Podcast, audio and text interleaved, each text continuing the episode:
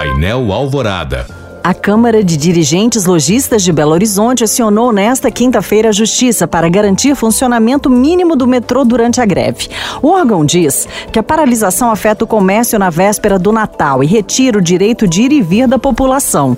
Na última quarta, o Tribunal Regional do Trabalho determinou que o metrô opere com 100% da capacidade nos horários de pico e de 70% nos demais. A ordem judicial, no entanto, não foi atendida pelos metroviários, que mantiveram as estações fechadas pelo segundo dia seguido.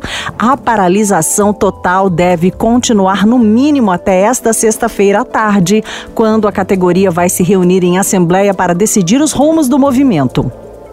Leilão da Ceasa Minas, marcado para o próximo dia 22, foi adiado pelo BNDES, Banco Nacional de Desenvolvimento Econômico e Social. A decisão foi publicada nesta quinta-feira no Diário Oficial da União. A licitação fica suspensa até análise e discussão das demonstrações financeiras da companhia.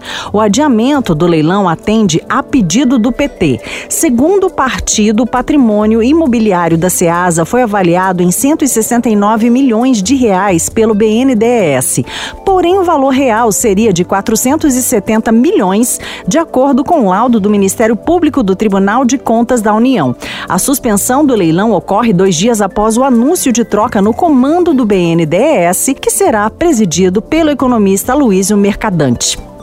No futebol, o Cruzeiro anunciou nesta quinta-feira a contratação do lateral direito Igor Formiga, que estava na Ponte Preta.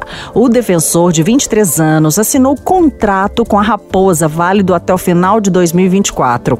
Já o Atlético oficializou na última quarta-feira a saída do lateral direito Guga e do zagueiro Júnior Alonso. Guga vai defender o Fluminense, enquanto o defensor paraguaio vai retornar ao Krasnodar da Rússia.